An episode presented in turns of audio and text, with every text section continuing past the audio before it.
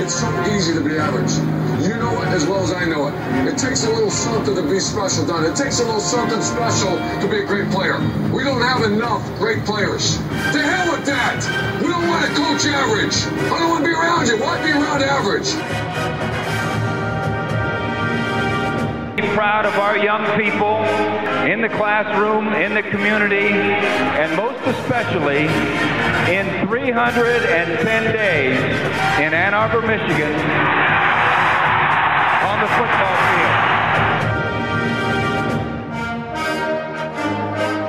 field. Three things.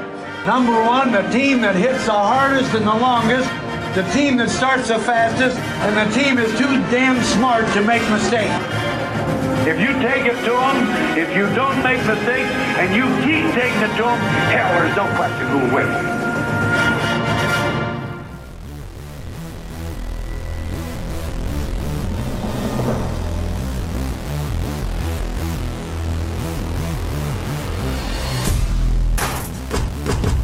It's time for the best Buckeye podcast. By fans, for the fans, where they hate that team up north as much as you do. It's time for the OHIO podcast.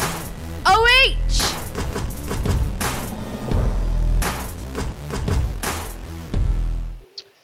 Ayo, and welcome back to the OHIO podcast, everybody. I'm your host, Buckeye Boggs. That man over there is the wild man, Chris Wilds. That man down there, well, that's JR. We don't have a cute nickname for him yet. JR is cute. What are you talking about? Oh well, that's what your wife thinks, but outside of her, I don't know, man. I'm not yeah. touching that. Yeah, we got different pole. nicknames between me and her, so we we we'll are, leave it at that. We are off and running on a Sunday night. hey, welcome in. Uh, w- uh, welcome back, everybody, to the OHIO podcast. We're glad to have you all tonight. Do us a great big favor. Hit that thumbs up right off the bat if you're watching on YouTube. If you're not, uh, give us a like, I guess, if you're on Facebook. And if you're over on Rumble, I think they say smash the like button on Rumble. That's what they do over there. And if you're over on X, I don't know what you do on X. Do you know what you do on X? Do you like wave or something? Or you just stamp be there? Just you just be there? just there, I guess.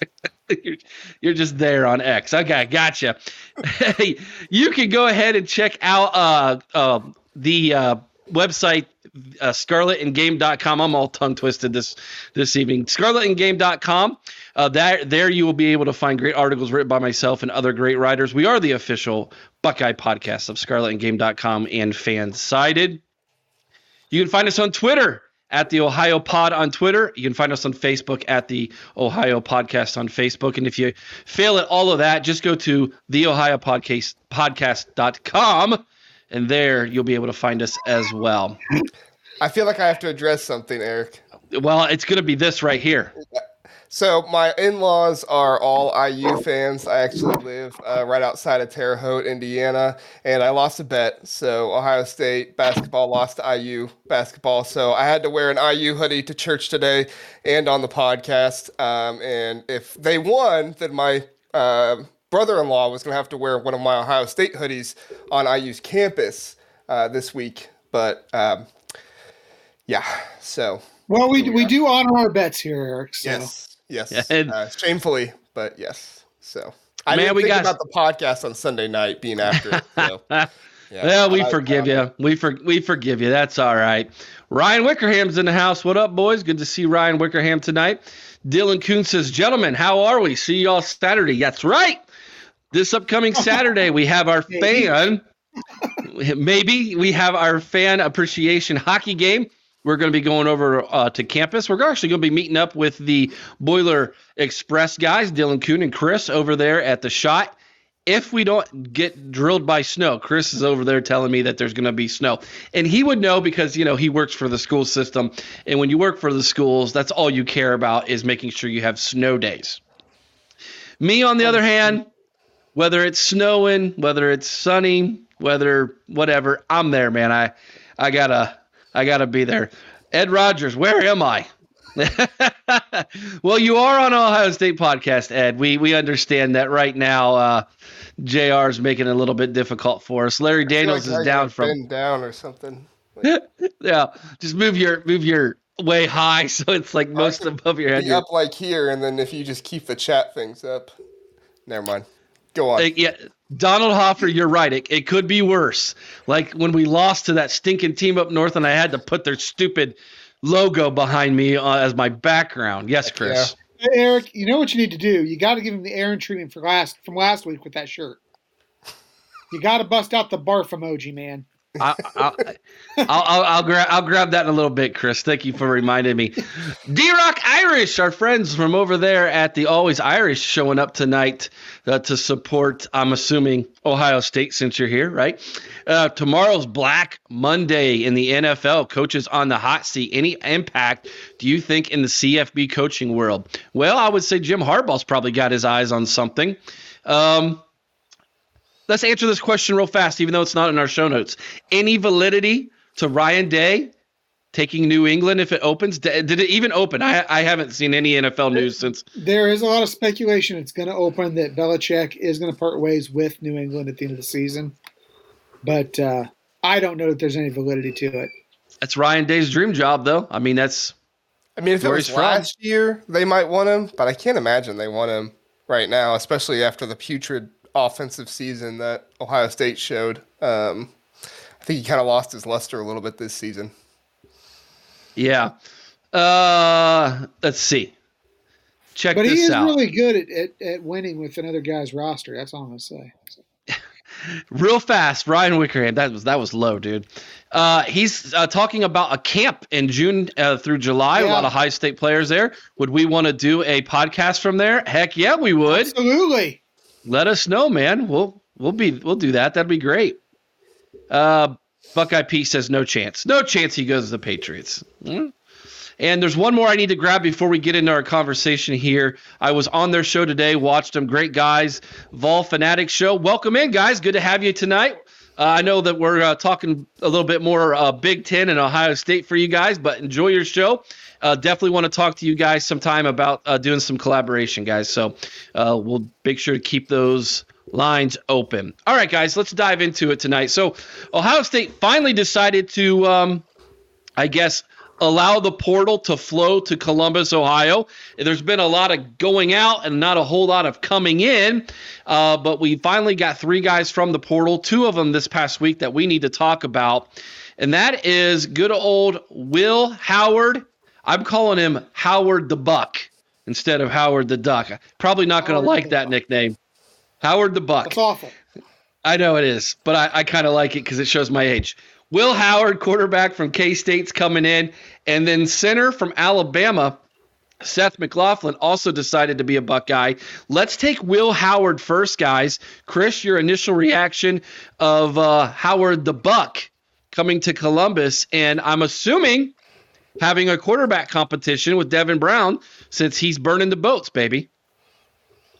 Well, I'll tell you, this is what I, I've noticed. First of all, he is not quite as accurate as what McCord was. However, that being said, he didn't have near the weapons around him that McCord had. Um, if you look, passing touchdowns, not that big of a difference. Yeah, he threw a few more interceptions.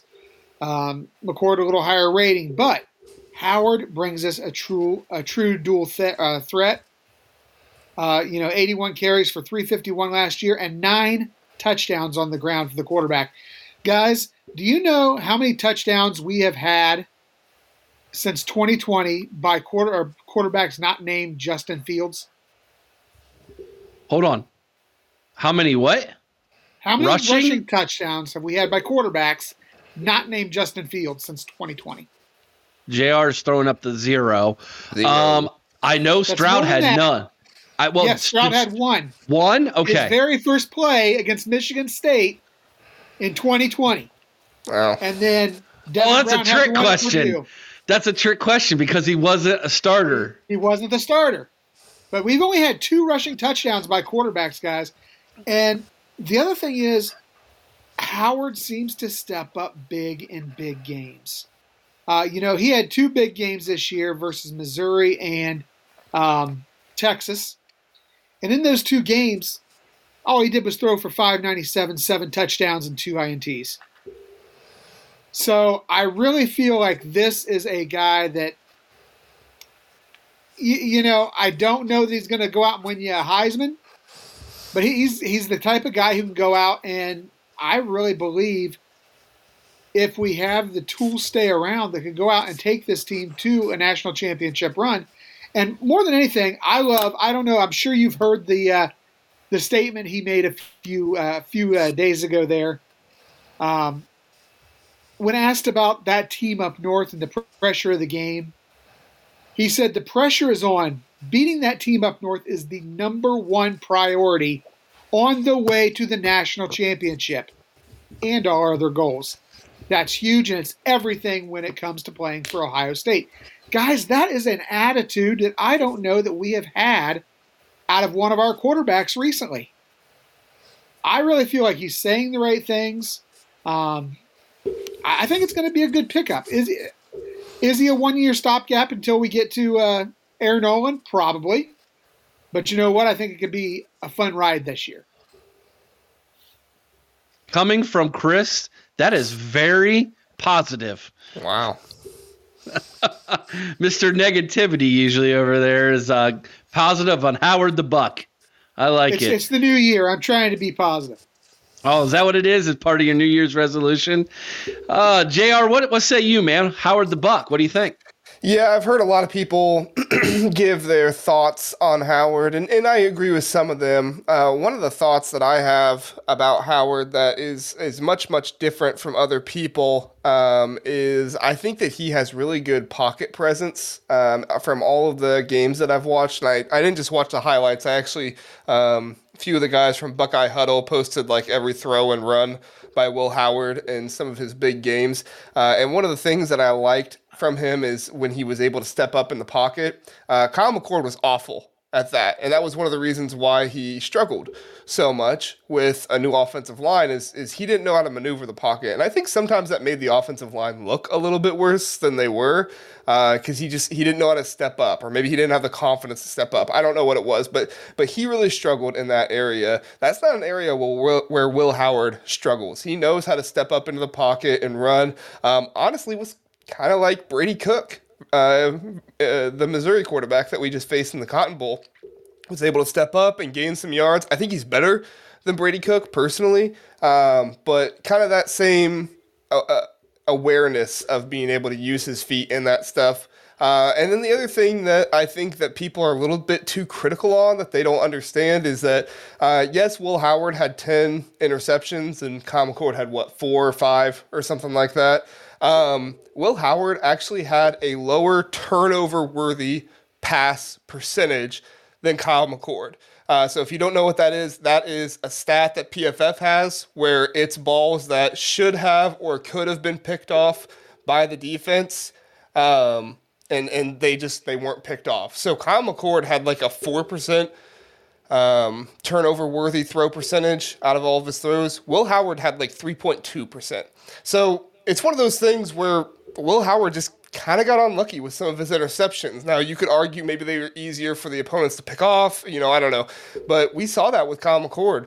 Late in the Notre Dame game, he had a couple throws that should have been picked off, but they weren't.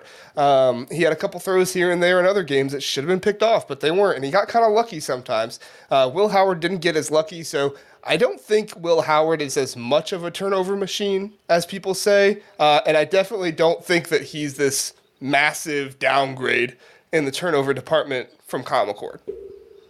And, and something else, if I can throw in there too, one of the big things that we we all complained about last year was we didn't see enough of those uh, the crossing routes, the screen routes, those intermediate routes. You know, Kyle McCord only completed 47% of his passes between 10 and 19 yards. And Will Howard's completing over 55% of those passes in that same area. I mean, that's something that I think is is vastly under uh, you know underlooked as well. And yeah, McCord had a higher percentage, but a lot of his passes were completed between zero and nine yards. Yeah. And a lot of his deep balls, because everybody wants to talk about how Will Howard can't throw the deep ball. Um, Kyle McCord can't really either. The main deep balls that he did complete were to guess who? Marvin, Marvin Harrison, Harrison, freaking who, Jr. like the guy and, and that can go up and get any bad, ball. Yeah, some of them were bad uh, passes that he yeah. just made look good. Yeah, I, I think back to uh, what game was it where I mean Marvin Harrison Jr. literally had to like stop to catch the ball. Uh, was it the Maryland game? I think it was. He was like at midfield had to stop and catch the ball and then run with it. Yes, Um, run. Yeah. So I I, I That don't happened think twice in that Will- game, didn't it? Probably. I don't think Will Howard is the best thing ever. I saw some people saying he's white Terrelle Pryor. I don't think that's the case. Um, I, I I think he's a little bit of an off-brand Josh Allen type Yeah. of guy. Big, you know, can run. I don't know if he has the athleticism of Josh Allen. He certainly doesn't have the arm strength of Josh Allen. Uh, but he's definitely an upgrade from Kyle McCord. Don't get it twisted. People want to say, oh, he's just the same as Kyle McCord. Uh, those people could not be stupider. Um, he is not Kyle McCord. He's an upgrade. Um, he's not gonna be in Buckeye legend. I don't think because of his talent. He might be if he wins, uh, but he's not gonna be remembered as like one of the most talented Buckeye quarterbacks ever. I think. chances Howard becomes the next great Ohio State quarterback and carry it into the NFL like Stroud and Fields? Asked Brian Oberst. Let me answer that question, Brian. I think that the chances of him doing that are much greater than what Kyle McCord was.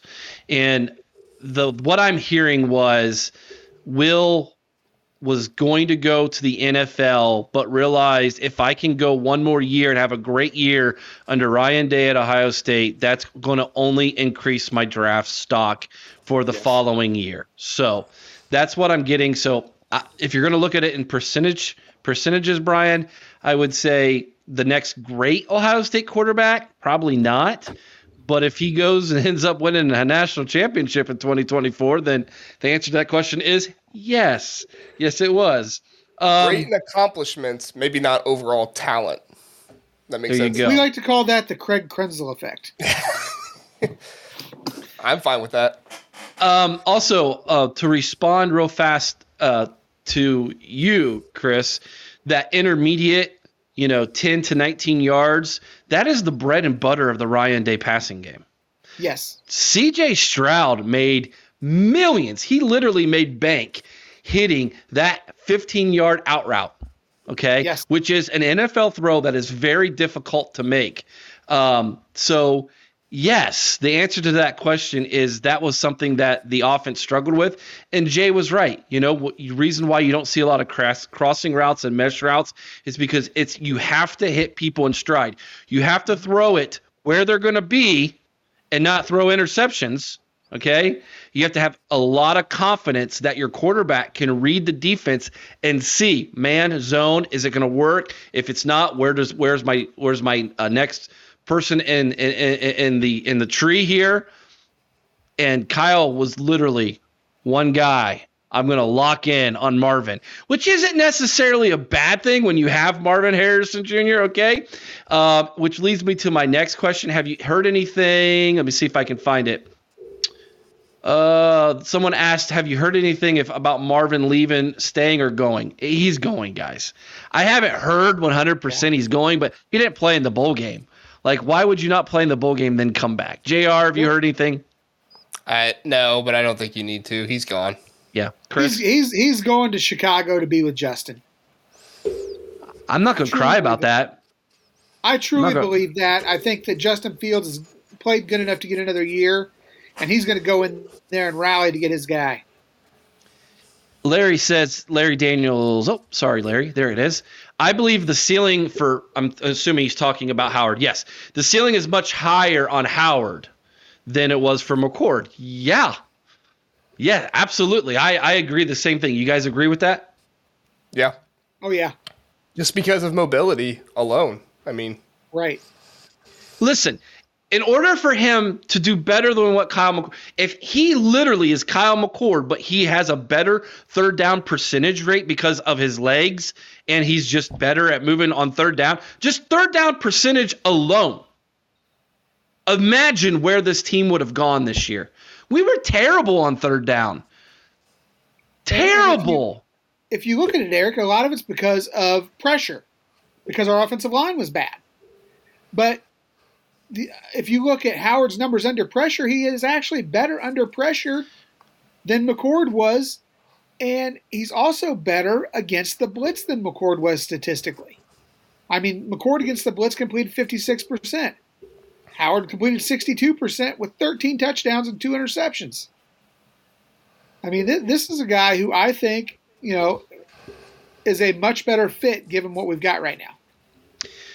So, anyways, um, Aaron and I, when Aaron Aaron's not here tonight because he doesn't, he's under the weather. Uh, he was supposed to be here, and about a couple hours ago, he said, "Guys, I I can't." So, uh, thoughts and prayers, Aaron. Um, Aaron and I are going to do a Will Howard video for all of you, where we break down his game and actually talk about how that's going to work inside Ohio State's offense in 2024. Um, let's talk about the next guy from Bama, the center, Seth McLaughlin. Jr. I'm going to start with you, man. Yeah, this I- guy, this Okay. guy's got. I'm a little weary, but I'm hearing. This is what I'm hearing. Tell me if I'm wrong. You have your ear to the pulse of this program as much, if not more, than me. I'm hearing they brought him in for center, not guard, and this is the same guy who had the the yips in that uh, bowl game against uh, that team up north last week with the snaps. So, Jr. Floor is yours. I read an interview that Bill Kurelic for 24/7 Sports did with Seth Seth uh, McLaughlin. Uh, unlike everybody else, I want to call him McFarlane from Family Guy, um, but Seth McLaughlin. Um, I, and in the interview, Seth, I mean, he was saying all the right things. Like the rumor that like Bama wanted to get rid of him, that's false. Um, he said Saban like tried to get him to stay, wanted him to be there. You know, I mean, I don't know why he would lie about that, but he was saying that Saban wanted him there. Um, and he and he's told Bill that he's coming in to play center. You know, he was recruited out of the transfer portal to play center. Now he also said obviously if they do want to move him, he'd be willing to do that. Um, but I think it's good to give Carson Hinsman a year to develop a little bit more. I don't think Carson Hinsman was, you know, like the worst thing in the world. I think he was just undersized, um, and he was he, he was young to start this year. I mean, a redshirt freshman that's that's young to start at center for Ohio State. Getting rid of Luke Wypler, I guess not getting rid of him. Him choosing to go to the draft really kind of screwed us a little bit. I don't understand why you go to the draft to be a Browns practice squad member, but It, it set us it set us back a whole year. yeah. Yeah. So um so I think Seth McLaughlin is kind of that like in between guy to make it happen. And I'm not uh, maybe this is just me. I'm not as worried about the snaps as some people. I went back and watched um, his junior year when he had Bryce Young, and the snaps were much, much better then. And he even referenced that in his interview. He's like, I had perfect snaps in 2022. It was 2023 when I struggled a little bit more. And sometimes that's just a confidence thing. You're not confident in the guys next to you, or you're not confident in the guy you're snapping to, or you're nervous, or whatever whatever's going on. So I think if they can help him feel comfortable and do a good job, uh, then he- he will get the snaps figured out. Because it's not like the snaps issue has been an entire career. It was just some this year, and then obviously it was very evident in the national or in the uh, semifinal game. Chris, go ahead. So I, I'm with uh, Jr. I'm not overly worried about the snaps. Now, I myself did think that they would bring him in to play guard um, to replace Matthew Jones leaving. But then again, I almost got to th- I, I got to thinking about this earlier. Is this maybe doubling down to protect yourself versus uh, against Hinsman maybe entering the portal after the debacle with the bowl game? Um, I don't know, but I, I think he's going to be a good fit no matter where you put him. Um, the guy's got size. He can run block, which is huge. You know, obviously we need to get that run game going because if you don't win the rushing battle, you do not beat that team up north, cut and dry. So um, I think having a, a, an experienced run blocker in there, a guy who's he started what 23 games, 25 games for Alabama over the last couple of seasons. So, 22, 22? I thought. Yeah. Uh, but well, here I can tell you in one second. He started 25. a little bit of 2021. 25, yeah. Yeah. so, yeah, 25. it's 25 Because games. he, he was a the starting center when they beat Georgia. Yeah, so I mean, I think that this is, uh, I think it's going to be a good fit. I- I'm pretty excited to see what happens and where he goes. Let me read this comment from our friends over there at the Vol Fanatic show. Because they would know these are this is an SEC guy and they are an SEC show.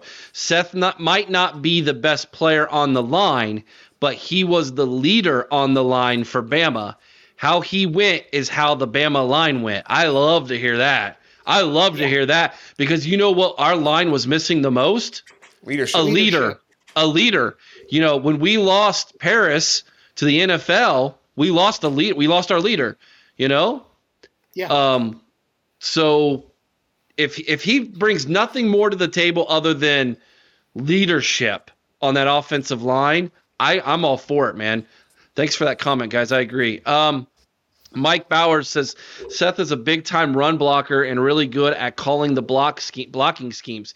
That's something else we need. You know, not that Carson Hinsman wasn't was bad at that, but you saw how bad we were without Carson Hinsman in the, the bowl game. And so it I'm telling you guys, I know left tackle gets all the money, okay? And right tackle, you know, but left tackle for right-handed quarterback, blind side, right? If you don't have a good center, I don't care how good that left tackle is. Your offensive line's not going anywhere. That that guy is literally an extension of the quarterback. Okay? And we had I think Ryan Day knew he had to sure that thing up. And like like Jay said, competition's good, man. Iron sharpens iron. If Hinsman's our guy next year and he takes that next step and this guy pushes him, guess what? Now we've got a starting right guard, you know, that's an absolute, you know, uh, road grader, which is what we're looking for here. Um, let's see here. Uh, Brian Ober. So is it confirmed Emeka Egbuka is coming back? I have not. I have not seen any confirmation as, on as that of yet. five o'clock, I had not heard anything on Egbuka or Henderson. Jay, right guard may already be filled by who? Josh Hinsman? Fryer. Josh Fryer. Fr- Fryer moving to guard. yeah, he already told the coaching. r- Rumors are he already told the coaching staff he wanted to move to guard, and so they're going to try out Tegra and Luke Montgomery at right tackle, and the Fitzpatrick kid, I think too. I think those are going to be the three competing for right tackle, and they're going to try to move Fryer to guard. It's a rumor, at least. If that's true, I don't know that's true, but if that's true, how soft are you? I mean, I understand. Hey, I I'm better at guard than than tackle. I okay, but if you're if the coaching staff says ah we think you're better at tackle than guard, and you're like no I want to move to guard, how soft are you, man? I don't know if he said it like that. A- a- Again, it's the rumor of what people are saying, and I by listen, I'm not trying to stick up for the offensive line and say they're not soft. They're they they were pretty soft looking this season. Um, but I think it was more from what I heard. It was more Josh Fryer went to them and said, "I feel more comfortable at guard. I do a better job there. I think one of these young guys can be a better right tackle with Matthew Jones moving on." Um, but I don't know. We'll see what happens. Uh, he he might he might be like you said, Eric, be saying, "Hey, put me at guard. I'm afraid of right tackle." if if if that's the case, okay, and Montgomery moves to right tackle. By the way, I lo- I like Luke Montgomery. I I think he was going to challenge these guys anyways. I really do. Yeah. Um, but if that's the case, and they move him the right guard, and Hinsman gets bumped off the starting line, do you think he goes to the portal, Chris? I know you think you were already thinking he might jump. I'm not sure that he's not going already. Um, and that may have been part of this move, but I, I don't know. Um, But if yeah, that's the case, think- what do you, think if, if he gets bumped, I see him going. Jr. Do you think? Do you agree? I don't know. I I think a lot of offensive linemen realize that it's really really hard to play in your first two years on offensive line. Um, it, I guess it just depends on how Ryan Day and jo- and Justin Frye handle it. You know, if they're if they do a good job with handling it, I think he might stay. If they've done a bad job with handling it, he might go. Um, I'm not. I'm kind of 50-50 on it. I'm not quite as sure as, as Chris seems to be, uh, but I definitely see where Chris is coming from. Bobby McCormick has Donovan Jackson made an announcement. He has not. However, I believe I've heard he's leaning on coming back. Um, the the word I got was that the grade that came back for him from the NFL was not nearly what it should have been, and a lot of scouts were giving him advice to come back and develop another year. By the way, he did not have the kind of year we thought he was going to have. I thought he I thought he was going to take the next step and really be the leader on this line, and that didn't happen. So there is that. All right, let's move on.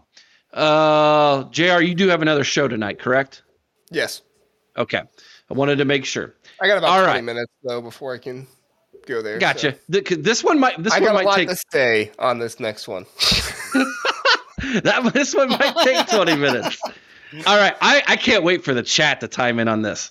All right, let me let me set the scenario here. You get a phone call tomorrow. It's Ryan Day, and he says, "Jr. Chris, or you in the chat, I know that your intelligence with this football team far exceeds my own. I need your advice on what to do with this coaching staff. JR, if you had the ear of Ryan Day and he valued your opinion, what would you tell him that he should do with this coaching staff?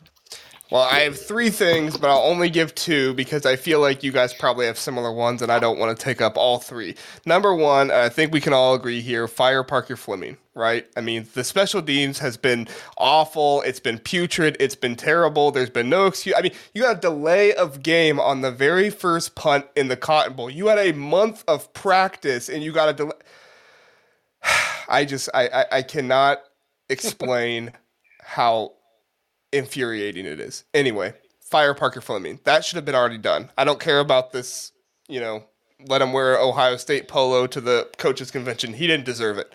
All right. Uh, so so right we all agree that Parker Fleming is this. Oh, wait, oh, it oh, blocked right us. Me. Oh, let's go. Here we go. Let's see. See if we can do this. I might have to transition it like that. Let's see if this works. How how are you getting in front of it? Uh, Oh well, oh, I well. tried. Yeah, continue. Fire number Parker Fleming, we agree. Yeah, you have to do that. Uh, and my number two, um, and this is probably the the one that I am more invested in, is we need an offensive coordinator. Ryan Day has got to give up the play calling. He needs to be that CEO role. He needs to be willing to have better relation. I mean, did you guys hear Eli Drinkwitz talk about you know how he gave up play calling? He, yep. I mean, I just feel like that would do wonders for Ryan Day uh, for himself. Uh, and the new offensive coordinator needs to be a QB coach. I I don't ha- I don't dislike Corey Dennis, um, but I I don't think Corey Dennis is Ohio State level yet. Um, I know he had C.J. Stroud. I know he had Justin Fields and all that stuff. Yada yada yada. Uh, but I just I don't think Corey Dennis is it yet. So it's less about firing Corey Dennis because he did something wrong, and more about we just need to get an offensive coordinator in there who can also coach the quarterbacks and do a good job with that. So Ryan Day doesn't have to, you know, give up play calling and then go there and work with them all the time. Uh, so those are my two main things.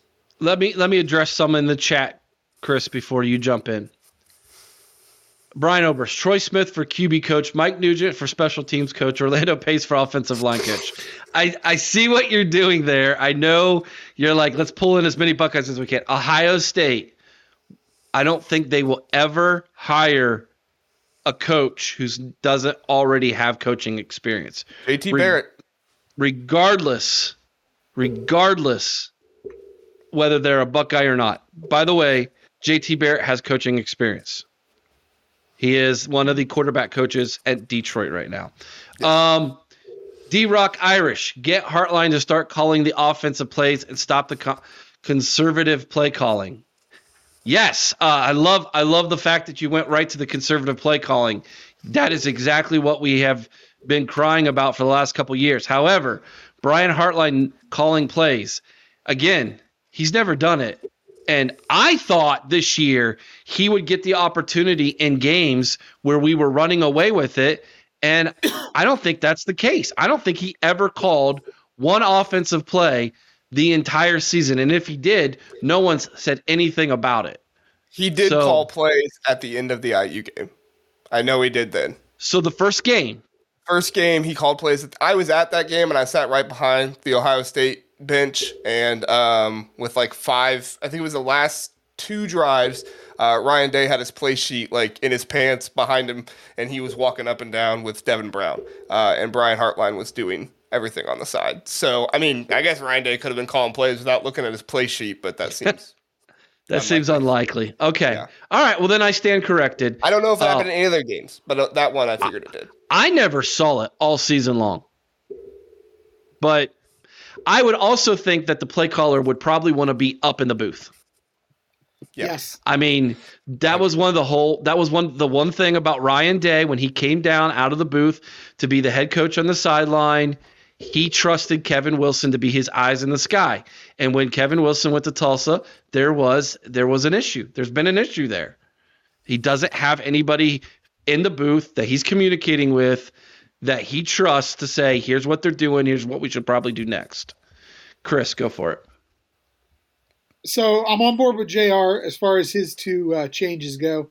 And JR, I do think that for a quarterback coach that uh, JT Barrett is the ideal call to make.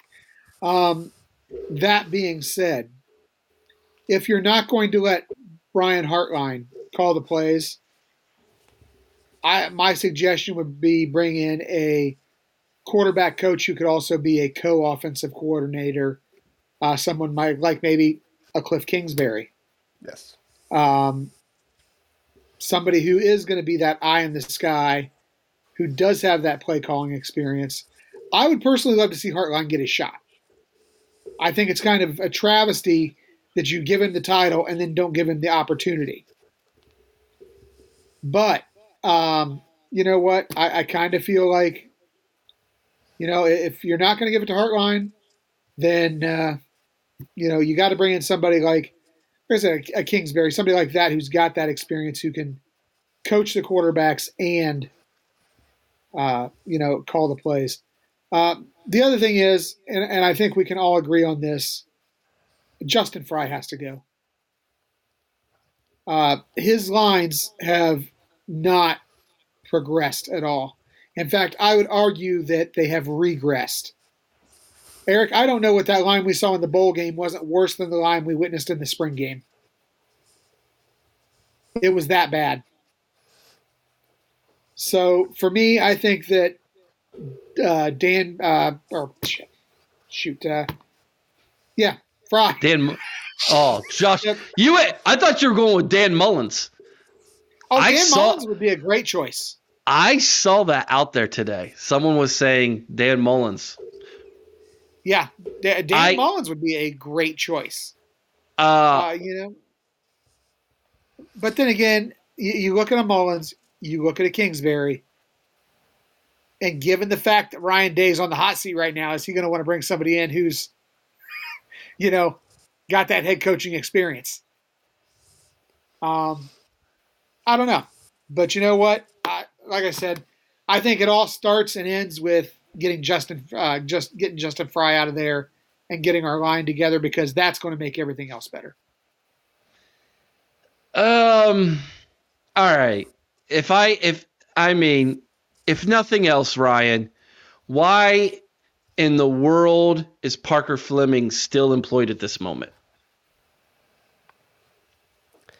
I don't even think he. I, I know everybody has said the coaching conference, but I don't even think he deserves to wear the polo for the coaching conference. I say get no. rid of him. He he didn't do enough to even deserve that. I, I mean, my goodness gracious, the dude should have been fired a year ago. And I mean, I I I know Ryan Day's a nice guy. That's part of what the problem is here. Is you've got to get that killer instinct, like Aaron talked about as a play caller, as a head coach, you've got to be a killer, man. And that means, you know what? You need to look the guy in the face and be like, I'm sorry, get out of here. You're not good enough. And and then turn right around and you and you make sure Laurinaitis is on your staff as one of the eleven and you rock and roll from there. We can make corrections or go different directions from there, but that's number one right away. You do not have to have a, a special teams coordinator on the 7th of January uh, right now. You don't have to have one. You don't. First, but you better have a recruiter, and James Laurinaitis is, is that. Okay. Why is James Laurinaitis not the special teams coordinator? He was awesome on special teams when he played at Ohio State. Like, I don't know. Sorry, Eric. Hey, Eric. How, how bad is Ohio State's special teams when you look at the fact that the Cleveland Browns a few weeks ago lost their punter. Their kicker had a wide receiver taking kicks or, or making kicks, and their off or their uh, special teams still look better than Ohio State's. You know, Jim Tressel has got to be like yes, mad as could be. Like I know Jim Tressel probably. I, I have heard he's never sworn in his life. This probably makes him want to swear because he I mean this is the guy who talks about the punt being the most important play in football. And Ohio State is this bad at special teams. And he always talked about you had to win two of the three phases of the game. And special team was one of them that you have to win every single week. And we just every week, all the time. It's terrible. I, I, don't know why this guy's still on the staff. So that's number one. Number two, you gotta. I think you get gotta get Laurinaitis on the staff somehow, some way. Get him on the staff. And number three, um, I'm not saying Ryan Day needs to relinquish play calling, but you have got to get somebody in the booth if you're not going to be the, you know, if you're not going to relinquish play calling, you need someone in the booth to be the quarterback coach who can be your eyes in the sky, who you trust. It might even be an older coach. Okay. Um, it's worked out with Jim Knowles, right? One of the reasons why Jim Knowles is working out so well is because he doesn't really have head coaching um, desires. You know, he I don't know how how much Duke really pushed him to be the head coach, but he came right out and said it. This is, I mean, I'm he's making two million dollars to be a coordinator. First off, that's, I mean, that's not like chump change or anything here. And then number two, he's at one of the blue bloods in college football, and he loves what he's doing, and he's great at it. So why can't you find that guy for the offense? Someone you trust to be your eyes in the sky coach your quarterbacks if you're going to be the play caller. That's all I'm saying. Doesn't have to be an offensive coordinator. If you want to make sure Brian Hartline is is still happy about being the uh, co OC or whatever, but you need to find that guy. And if that means Corey Dennis doesn't get his contract renewed, so be it. Because I believe, if I'm not mistaken, Jr., his contract is up after this yes. season. So Dennis, yeah. So there you go. Um, who was Tressel's special teams coach? He was. Yes. He was his own special teams coach.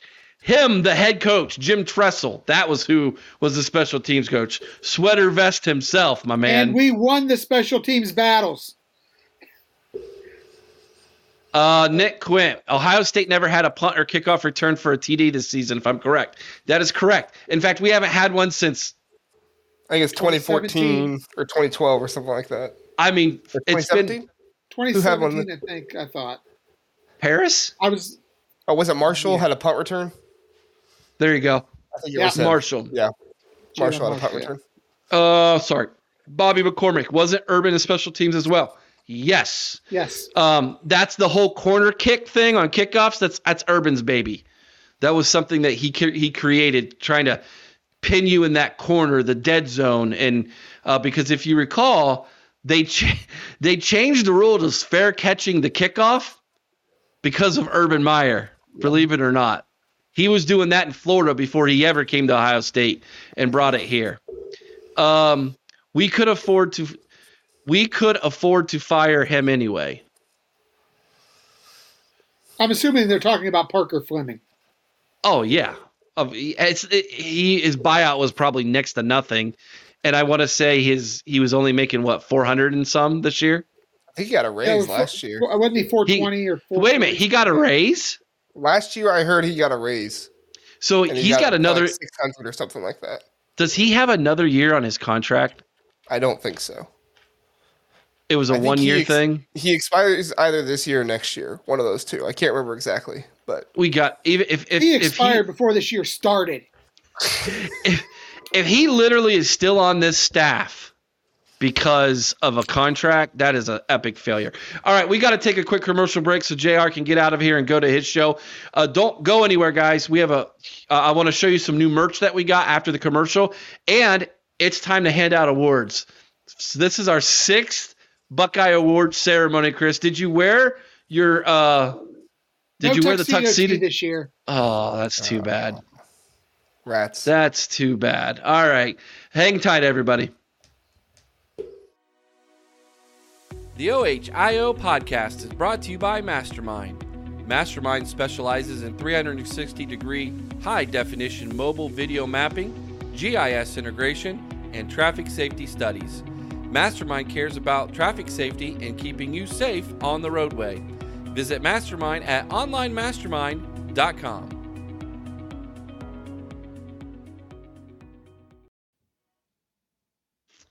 All right, and we are back. And my audio sounds very different since JR left. He must have had a really powerful mic going there.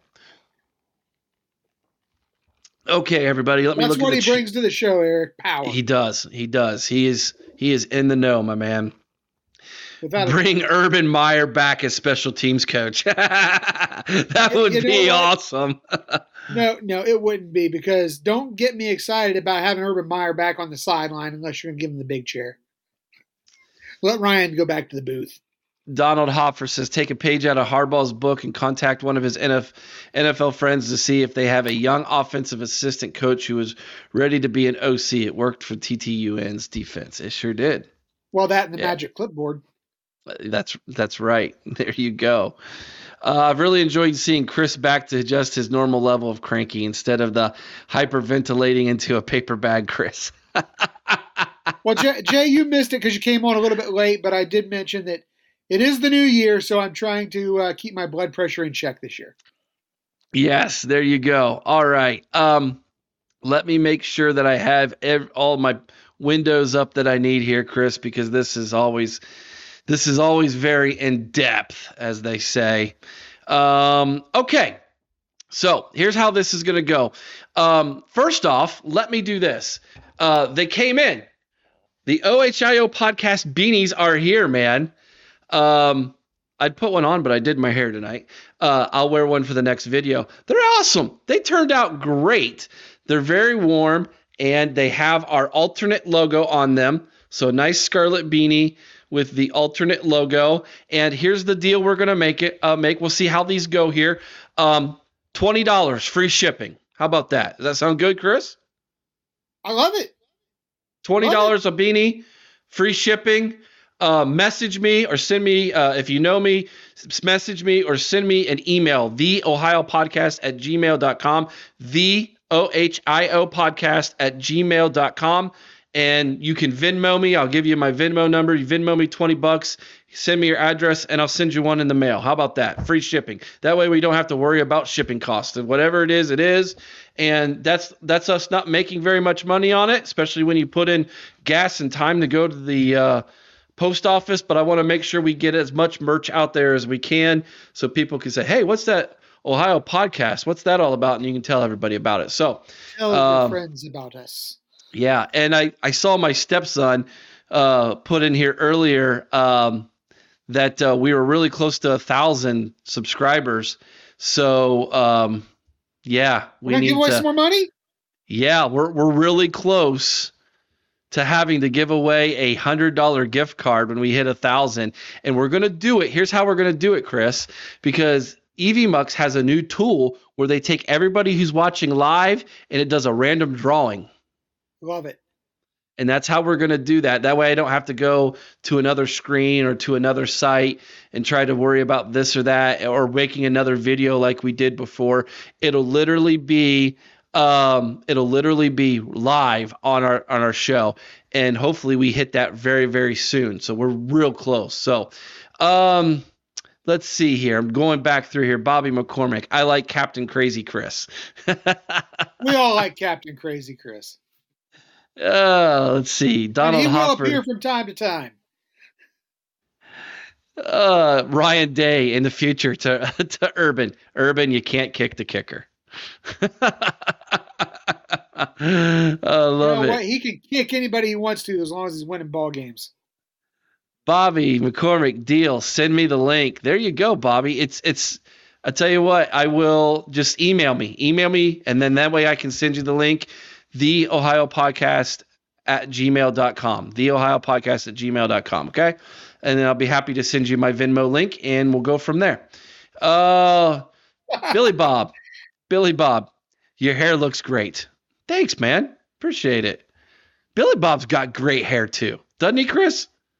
Oh, he Billy does. Bob, Billy Bob's got great hair. Yeah. Sarah Boggs, that's my lovely wife. Billy Bob, it does. He's super hot. Hey. Hey, we got we're gonna have to speed up this podcast, Chris. Just saying. Uh Brian Ober, sweet beanies. Dude, email me, uh, and then I'll email you back uh, my Venmo and uh, you send me 20 bucks, Brian, and we'll get you one in the mail, buddy. Hey, Jaro Happiness is back in the house. What up, buddy? He says, What up, Ohio Podcast? Good to see you, my man. Awesome to have you in tonight. All right, here we go. This is to be fun, guys. So, in the comment section, put uh, if you think we if we if we picked the right guy, you know, you did well. If we if you think we didn't pick the right guy, let us know who you would have picked. I will say this. 14 categories is what was what we've we created five years ago, Chris. We did this five years ago. Yes. We created 14 categories, which is why some of the names might look a little different. And this year, just like last year, we didn't have well, last year actually we did. All of us disagreed on one last year. This year, it was unanimous across the board. I sent the guys what I thought, and they're like, "That's who I had." So I don't know how much disagreement we'll get on the, on these, but let's get started, shall we, Chris? Let's do it. Okay, so first up is Buckeye leaves. All season long, guys, we hand out Buckeye leaves on this show on Sunday nights. You guys know it by now. Um, players can earn up to six leaves a week. Leaves were handed out for offensive and defensive players of the week, the offensive play of the week, the defensive player hit of the week. And this season, the Buckeye who was awarded the most Buckeye leaves was. Drum roll, please. It's not any. It wasn't even close. Marvin Harrison Jr. Uh, he had 26 Buckeye leaves, which ties him for second all time there with CJ Stroud. And let's see here. Um, the most ever was CJ Stroud with 30, as you can see there. And second place this year was TreVeyon Henderson with 21. All right, Chris. Next up is the assistant coach. Yeah, the Assistant Coach of the Year award is given to the top assistant on the coaching staff due to an array of reasons, including their recruiting, coaching his position group, top performers, and his value to the head coach. This year's winner is Jim Knowles. Knowles won the Assistant Coach of the Year award for the first time. Brian Hartline's dominated this category over the past four years, winning it three times in the last four years. Uh, but uh, yeah, sorry guys, my notes just went down. Oh, that's all right. That's okay. That's okay. Ohio State has has uh, was top five in almost the entire year in several categories. In total defense, Ohio State's defense uh, before Knowles arrived last season was, I think we can agree, Eric, soft. Softer than the offensive line was this year. Since then, Knowles has overseen the reconstruction of the Silver Bullets. So, next award, Eric, is going to be the Mr. Hustle Award. Yeah, and before we get to that, uh, Bobby McCormick was Walton a close second. J- uh, Jaro Happiness says Tim Walton. Yes, Yes. he was definitely second for all of us. But I think given Jim Knowles' success overall defensively this season, it just made sense to go the go that route. But yes, Walton was definitely in second. Yes, Chris. Did you see Jay's comment? Yes, I did. I wasn't going was to put it up, but for. That was I wasn't gonna- for. The only thing I'd nominate him for is the first to get a bus ticket out of town award. there you go. All right, next up here is the Mr. Hustle Award. I like this. I've won this award in my lifetime before. The Mr. Hustle Award is given to the Buckeye who has a motor that just won't quit. This guy might not be the most talented or highest recruited or even the most popular, but he leaves it all out on the field. And this year, the Mr. Hustle Award goes to Steele Chambers. Yeah, there we go. Steele entered the season as a fifth year senior and leaves Ohio State with 208 total tackles, four interceptions, and three sacks. 2023 was his best year statistically after beginning his Ohio State career in the running back room. And in 2021, he switched to linebacker halfway through the season and has been a starter ever since. This is Steele's second career Buckeye Award as he was awarded the Chris Spielman Award in 2021, which is for the top linebacker on the team. Let's see what we have here for Mr. Hustle.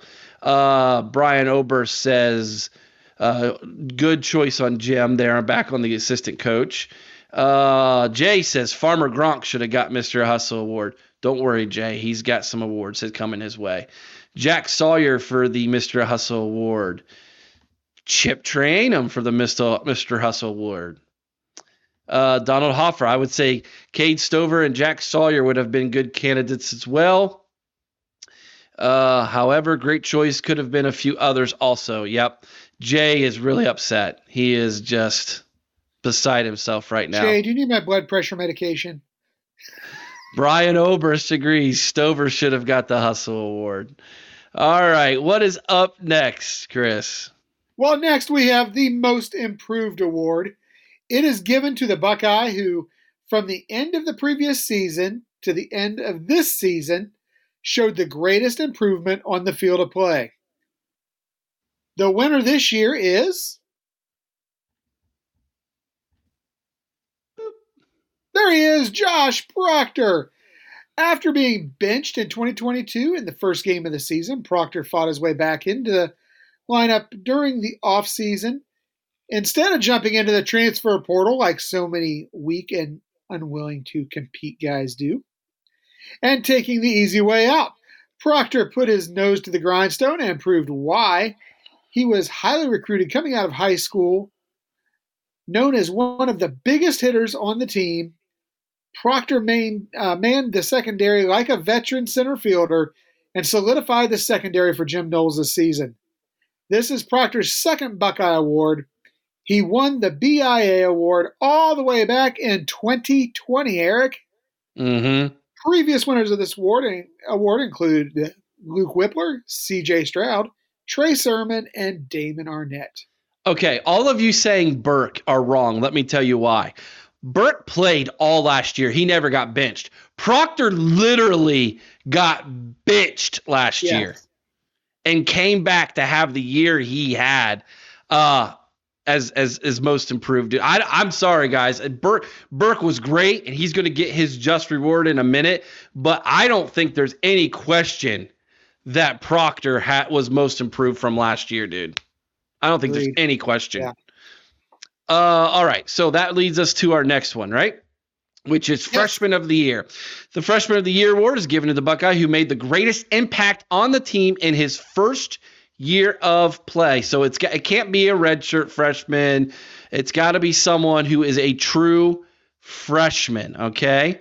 And the winner is Jermaine Mathews. I don't think there's any question on this one either. Jermaine busted on the scene in the third game of the year in the fourth quarter against Western Kentucky when the freshman had a pick six. Mathews Jr. became the third cornerback on the team uh, and started in place of Denzel Burke on a couple occasions due to an injury. Past winners included Dallan Hayden, TreVeyon Henderson, Jaxon Smith-Njigba, and Garrett Wilson. That's a pretty good list right there of, of players at Ohio State in the past six years. And uh, he adds his name to that list. Let's see here what we got. Uh, people agreeing or disagreeing with us here. Um, yes, Mathews went off. Jar of Happiness agrees with us. Uh, st- still talking about uh, other people are still talking Denzel. about uh, how about Larry Daniels, second most improved, Sonny Styles. Considering Styles didn't even play much last year, I have to agree with that. Actually, yeah, I, I- I'd have to agree with that. Uh, let's see. Um, question about Proctor. Yep, this he's done. He's going to be going to the uh, uh, NFL. Jay Thompson, Mathews Jr. definitely deserving that dog bit as a pup. Yep, I, that's my favorite quote from John Cooper. If he if he's if it's a he's a dog, he's going to bite as a pup. I love that quote. Uh, 100 percent there from uh, Bobby McCormick agrees. Agree with Mathews. Yep. Brian Oberst said Sonny. He went with Sonny. I, I can see it. Larry brought up a good argument, one. yeah. I Larry brought up a good one. All right, what's next? We went freshman. Probably time for what? A Well, let's talk about the Senior of the Year Yeah, award, Eric. let's do it. The Senior of the uh, Year award is given to the Buckeye who led throughout his career, both on the field and off. His leadership will be missed upon graduation. The winner of the award this year is. There he is. There's Farmer Gronk, Cade Stover. Cade Stover returned to Ohio State in 2023 for a fifth and final season after flirting with the possibility of going pro. His leadership, even during times of injury, were seen and felt on the sideline. It was clear during the Cotton Bowl Stover was injured and couldn't uh, contribute like he would like. But you know what? On one occasion, it was Stover who took the leadership role and chewed out the entire offensive line. His yes. fire and passion will definitely be missed next season without a doubt. Previous winners of this award, Eric, include Zach Harrison, Chris Olave, Jonathan Cooper, and Jordan Fuller. That's that's a pretty good company to be in. Yeah, it, it really is. And, and, and Cade Stover is also, without a doubt, the most quotable guy on this team. Oh, well, Steele Chambers is pretty good too. He is, but come on. Did he ever ask to take his NIL and tractors? Yeah, true. Or cows take no days off. I love that one. Or, or, my personal favorite, you know, talking about, you know, you're going to talk some crap. That's a good way to get your butt kicked. Yeah. Yeah. That was a good one. That was a good one. All right, moving on to BIA, the Best in America Award. The BIA, which stands for Best in America, is a name given to the defensive back, uh, given to the defensive backfield at Ohio State. The Mr. BIA Award is given to the best player in that defensive backfield for the season. Guys, this one isn't even really that close. It's Denzel Burke. Come on. I mean, after hearing that Burke had an incredible offseason, it became very, very clear that those rumors were indeed true. After a sophomore slump, Burke had returned to form and was poised to have a good junior season. Good was an understatement, however, Chris. Burke became a lockdown cornerback in 2023, and by the end of the season, teams weren't even trying to throw his way. His tackling also improved this year. This was Burke's second time of winning the Mr. BIA award. He also won it as a true freshman back in 2021. Other award winners were Lathan Ransom last year in 2022, Proctor, like we mentioned earlier in 2020, and who could forget the season that Jeffrey Okudah had in 2019? That was just a magical year. Let's look and see what the uh, the chat is saying here. Uh, actually, Brian Kelly's caddy's in the house. Good to have you tonight. Happy New Year to you as well, Brian. Um, Hey, Eric, and rumors are abound that he could be going for win number three next year. Uh huh. Yeah, yeah. Uh, Jordan, here's one for Jordan Hancock. Uh, let's see. Oh, back, they're still talking about the senior award. Nick Quint says Tommy Two Thumbs should have been close for that as well. Don't worry, Tommy's got an award coming his way too. All right, my friends. What's up next, Chris? Well, next is the uh, Schooled by Larry Johnson Award. The Schooled by Larry Johnson Award is given to the top Buckeye who plays on the defensive line. Larry Johnson has famously coached some of the top defensive linemen in all of college football for the better part of two decades now. In this year's winner is not Denzel Burke. Oh, it's up. It's slow. Oh. It's it's slow okay. on your end. It's Jack okay, Sawyer. Okay, then it it's, is Jack Sawyer. It, it's actually up. Yeah, okay. It took longer than expected, but Jack Sawyer finally fell into form late in the season and became the most dominant player on the defensive line during the Cotton Bowl. He looked like the long lost Bosa brother that we all thought he was going to be when he was recruited to Ohio State out of Pickerington as a can't miss five star recruit.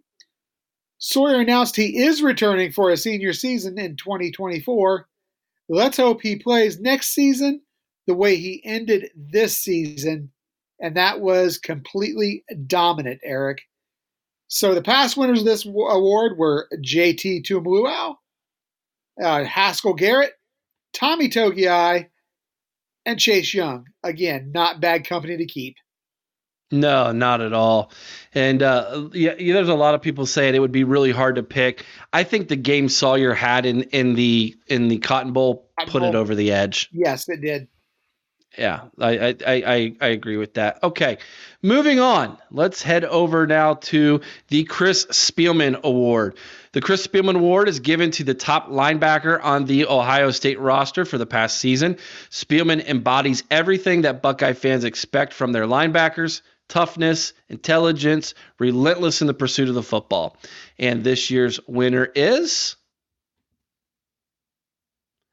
Tommy Eichenberg. Two thumbs, Tommy, two thumbs.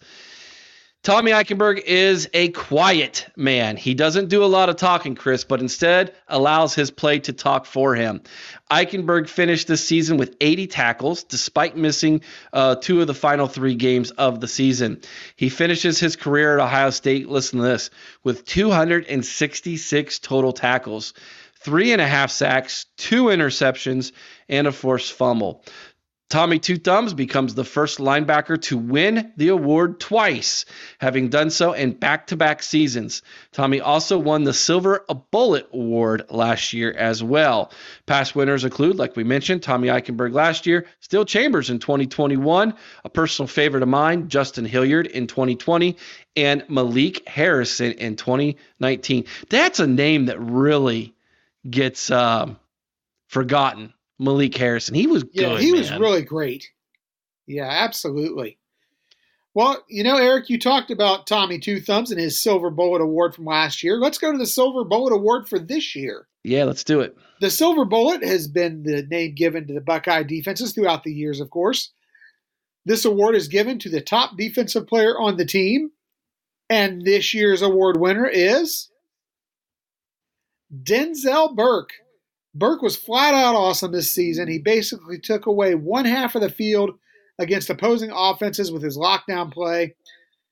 While this award could have gone to a number of players this season, uh, guys, in all honesty, the entire defense as a unit, uh, we felt that Burke stood out a little more than the rest in 2023.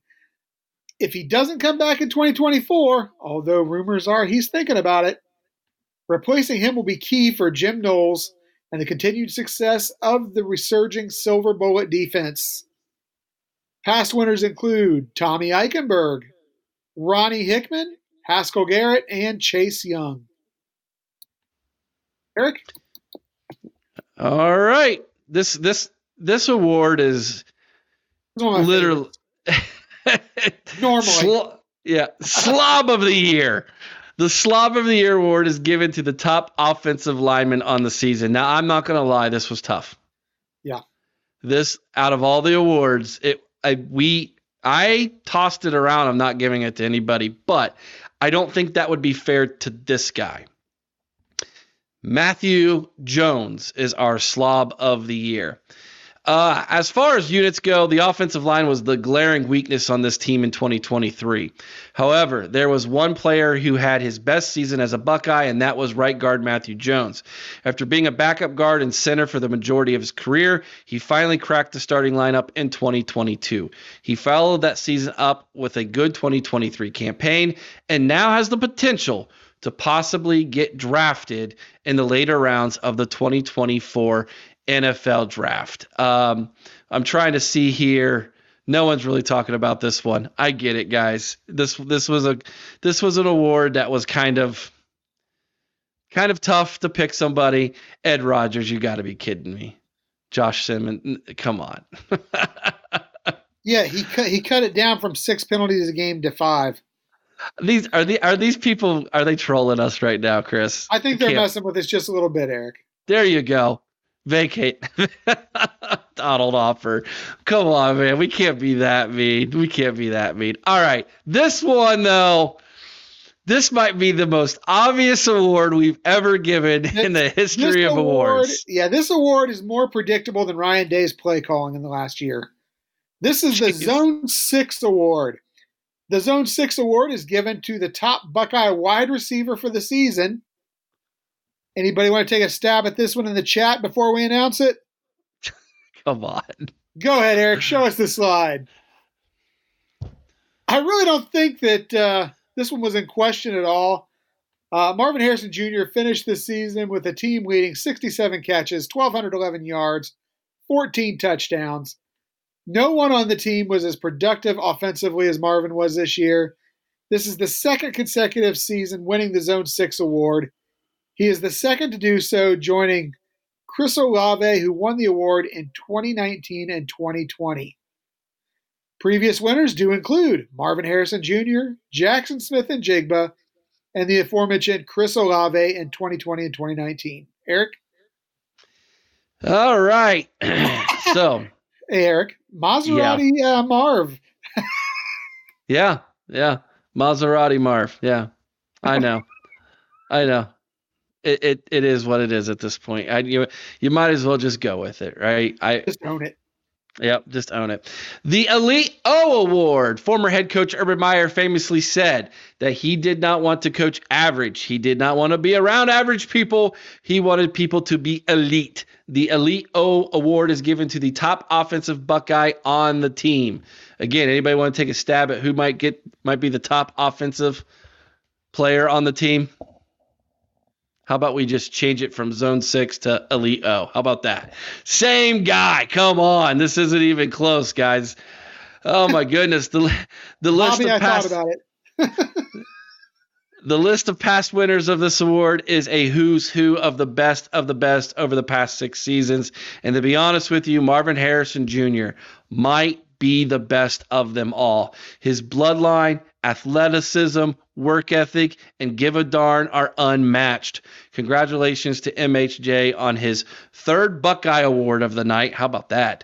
Past winners include CJ Stroud, Jaxon Smith-Njigba, Justin Fields, and J.K. Dobbins. All right, before we go to the next one, Chris, because it is the grand finale, it is the award yes. of all awards. It is even greater than the Heisman Award, in my opinion. Right? Come on.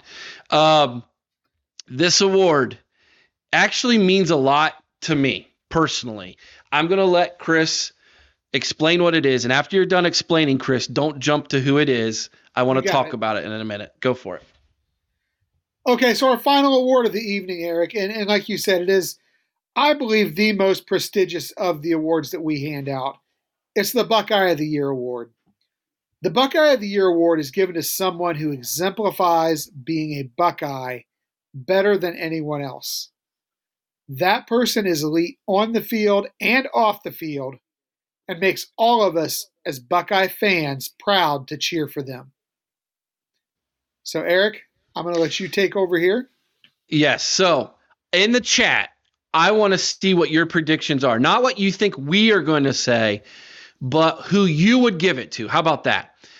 So, when you look at this year's team and you think who exemplifies being a Buckeye the most? Who is that for you? Jay Thompson says Xavier Johnson. That is a good one.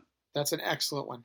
That is a good one. Someone else? Anybody else got any guesses or want any make any statements before we let you all know who it is? We'll give you a couple more seconds. Jara Happiness is going with Marvin Harrison. He says Marv again for Buckeye. That's, in his opinion, who exemplifies being a Buckeye the most. Donald Hoffer says Stover. He does great on the field and what he does for the community. So we have three different opinions so far, Chris. And all Xavier, Marv, and Stover. Sawyer, because he gathered the juniors to come back, said Bobby. Mark Swick Tommy Tutha. We have five different people with five different players. And I, I can see that you could make an argument for any of these players legitimately, Eric. Yeah, I think Although you really I do, could. I do believe that the one we chose definitely is the one who is is the most worthy. Uh, it, it would be hard to argue against any of these guys. All right. Are you ready to let them know who it is, Chris? Let's do it. All right. Here we well, hold on, we got one more. Mayan Nick Quinn. Williams. Mayan Williams. Uh, Nick's got jokes tonight. uh, Vol says, I, will be honest, I don't know how much about much about Big Ten football or Ohio State, but I'll say Marvin Harrison with the emotion he had after the loss to TTUN. Bobby. Yeah, I, I almost I almost said that, Bobby, but Uh, ready? Here we go. Buckeye of the year for 2023, Chris, is? Yes, once again, it is Farmer Gronk. For the second straight season, Cade Stover has been named the Buckeye of the Year. The blue collar boy from Lexington, Ohio, came back to Ohio State for the fifth year to have one of the better seasons a tight end has ever had at Ohio State. Replacing Stover on the field in 2024 will be, uh, you know, hard enough, but replacing his leadership uh, off the or on the field and off is going to be even harder. This is the first time the Buckeye Award in the Buckeye Award history, rather, that someone has won the Buckeye Award twice. This is Stover's second award of the evening. Congratulations, Cade Stover. And let me be the first to say thank you for all your accomplishments here at Ohio State and everything you've meant to the university. Previous winners have been Cade Stover, Chris Olave, Haskell the Rascal, and J.K. Dobbins. Just tremendous group there. I think what he shows with his enthusiasm and passion on the field, Yes. his his rough and tough style, his give a darn, what he shows off the field, how he carries himself, how he speaks to the media in a matter of fact, polite way, but yet with a chip on his shoulder. Um, he's everything that, in my mind, when I think about being a Buckeye, um, what it would mean. This is a great question. Jar of happiness. Do you guys give an actual award to the players, coaches? We don't. However, I have thought about creating a love cha- to. I would love to create a, a Buckeye championship belt and walk it over to the Woody and hand it to these guys for their when you, when they're named the Buckeye of the year. But it is so hard to get in that place, man. It's harder than Fort Knox. I mean, you got you got. I, I guess some of the media guys could probably do it, but let's be honest, the media guys aren't going to do this because they're not fans. A couple of them are. A couple of them are, but they have to. They have to be distanced from it because um, they have to show professionalism around the team as media members. We're just we're like you all. We are just absolute buck nuts, man. We are fans of this team. I think it would be hard to allow them to let us to do this, but maybe that's something we can look into. Jar Happiness. He says you guys should do it. I think I think it'd be awesome. When this when this show starts making a good enough money to where I can buy a championship belt and hand it to him, how about that? I will. We'll do that. Um you just described tough kids out in the country, Eric. That's not necessarily true. You can be all of those things and from the inner city. I, I believe that. I really do. Agree? Um, Yeah, Brian, I would love to see that as well. I don't Uh, know if this it'll one? happen, but yeah, I'd love to see love to see Gee Scott Jr. step up and, and kind of fill that void and find that passion. But that's some big shoes to fill. just walk in like you own the place. yeah. There you go, Ha- David. That's Having- how. having This is how it's going to uh, happen. yeah. We're y'all have to buy more beanies. There you go. Email me. Email me your Venmo. I'll and, and and I'll send you my Venmo or email me. I'll email you back the Venmo and we'll we'll get these email or mailed out to you. Twenty dollars, man. Twenty dollars free shipping.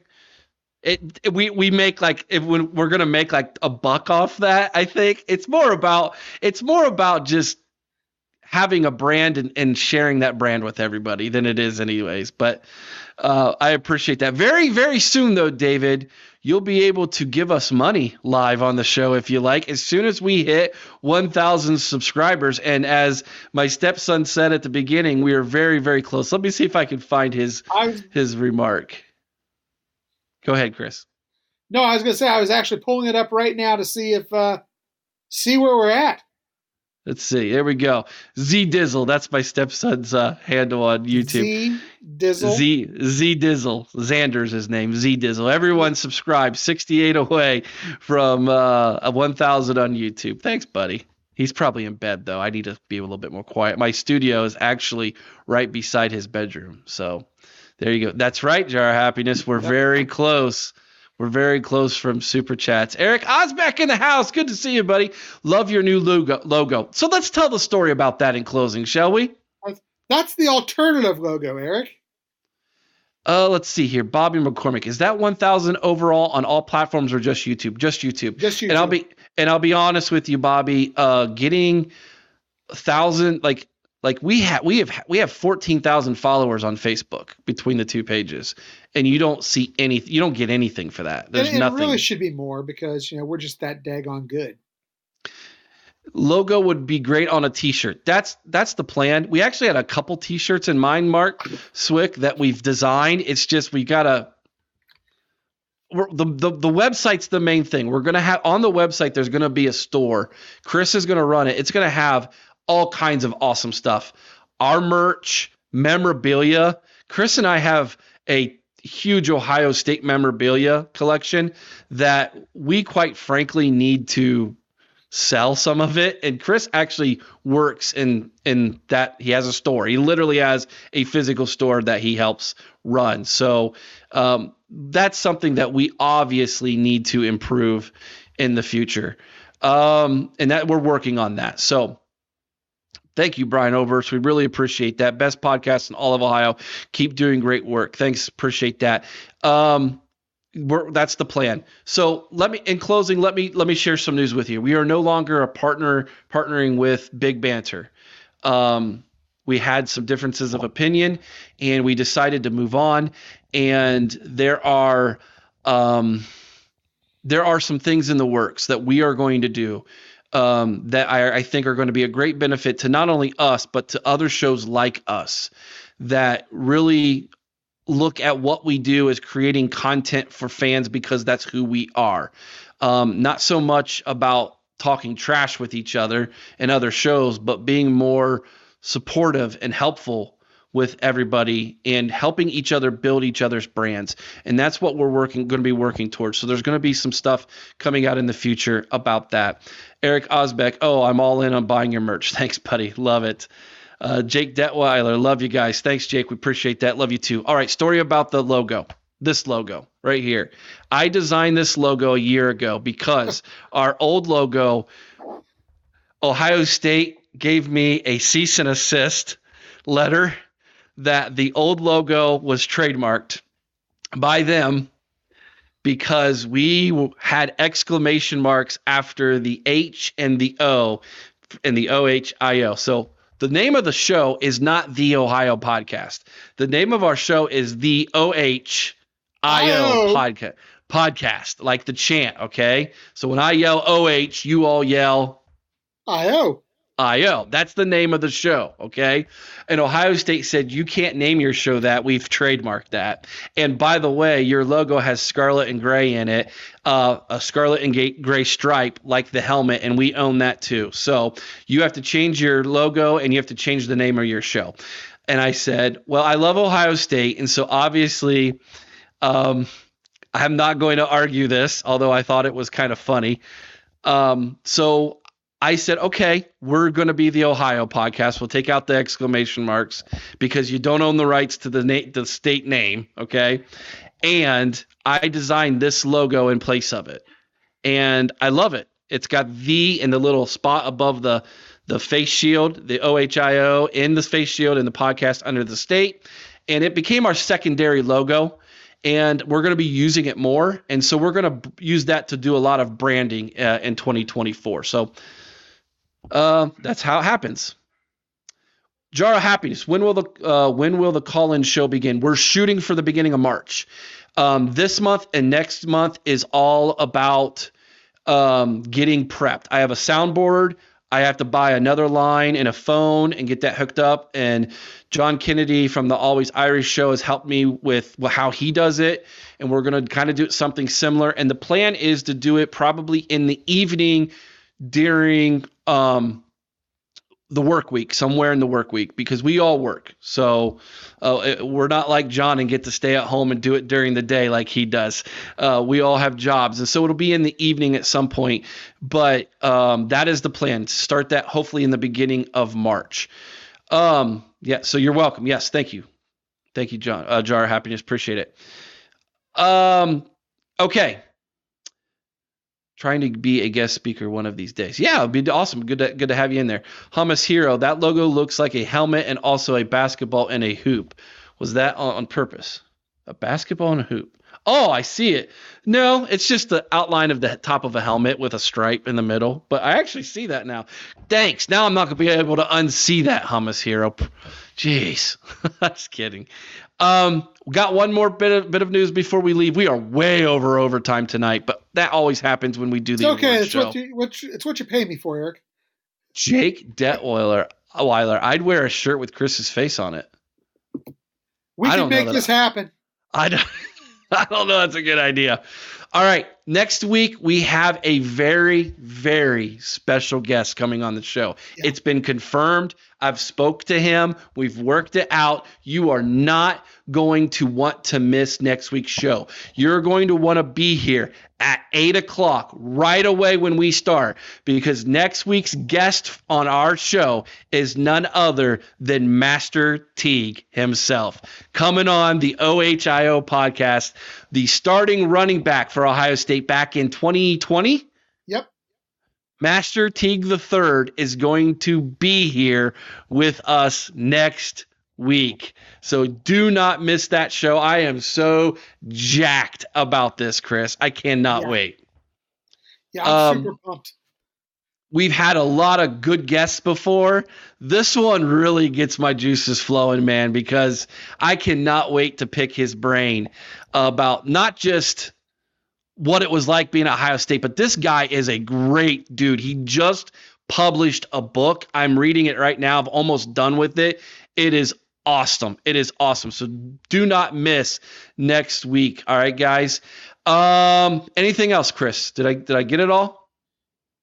No, no, I'm just I'm I'm so excited, Eric. I mean, we're we're jumping into the new year. We're starting off with a great guest. Uh, you know, we got all we got our hockey event next weekend. We got Master Teague next weekend. We got the call-in shows hopefully starting in March. We got the the spring game tailgate coming up. Just so much to look forward to. Got our new merch. We got our website uh, in the works. Just so many great things going on here. You know, you know, I'm just pumped. I'm ready. I'm going to be positive, Jay. I'm going to be positive. I can tell you this as well. Um, you guys will, I think you guys will all like this uh, uh, a lot as well. Um, John Kennedy is going to be coming on the show as well. I know a lot of you follow him as well on the Always Irish show. A lot of you come. He's coming back on the show, and I'm going to do a John Kennedy tonight. All right, You're, he loved he loved my Ed Orgeron uh, impression, but I'm going to do a John Kennedy. The Ohio podcast. I got to talk to you guys. I got to talk to the Ohio podcast because you know this thing with Michigan. It it's just it, there's a lot of nuance there. I understand. that. I just can't handle it. I got to talk to you guys. So I'm going to come on your show and we're going to talk. Okay, Ohio podcast. That's my John Kennedy. Someone clip it up, send it to him. I don't care. I love the guy. I absolutely He's love the guy. I can't wait to have him on. It's going to be a lot of fun. He wants to talk about Ohio State, and to bring him on is great. I I watch his show all the time. So yeah, awesome. Eric Osbeck. I was a big Master Teague fan. So was I. And I tell you what, I'm a I'm a bigger fan even now. Uh, off the field. So, yeah, cannot wait for that. All right, guys, that's the show for tonight. I think that's all we have time for. It is way past my bedtime. I got to edit this thing, get it up, get it out there for the world to see and hear tomorrow morning. Appreciate all of you in the chat. Uh, appreciate that very much. Vols, guys, if the Tennessee guys, you guys are still watching, email me, the Ohio podcast at gmail.com. Let's chat. I want to share some things with you guys. Maybe we can do some collaboration in the future. As always, be kind to one another. I owe someone's OH. Sing Carmen, Ohio with all your heart. Till next time, OH. I owe.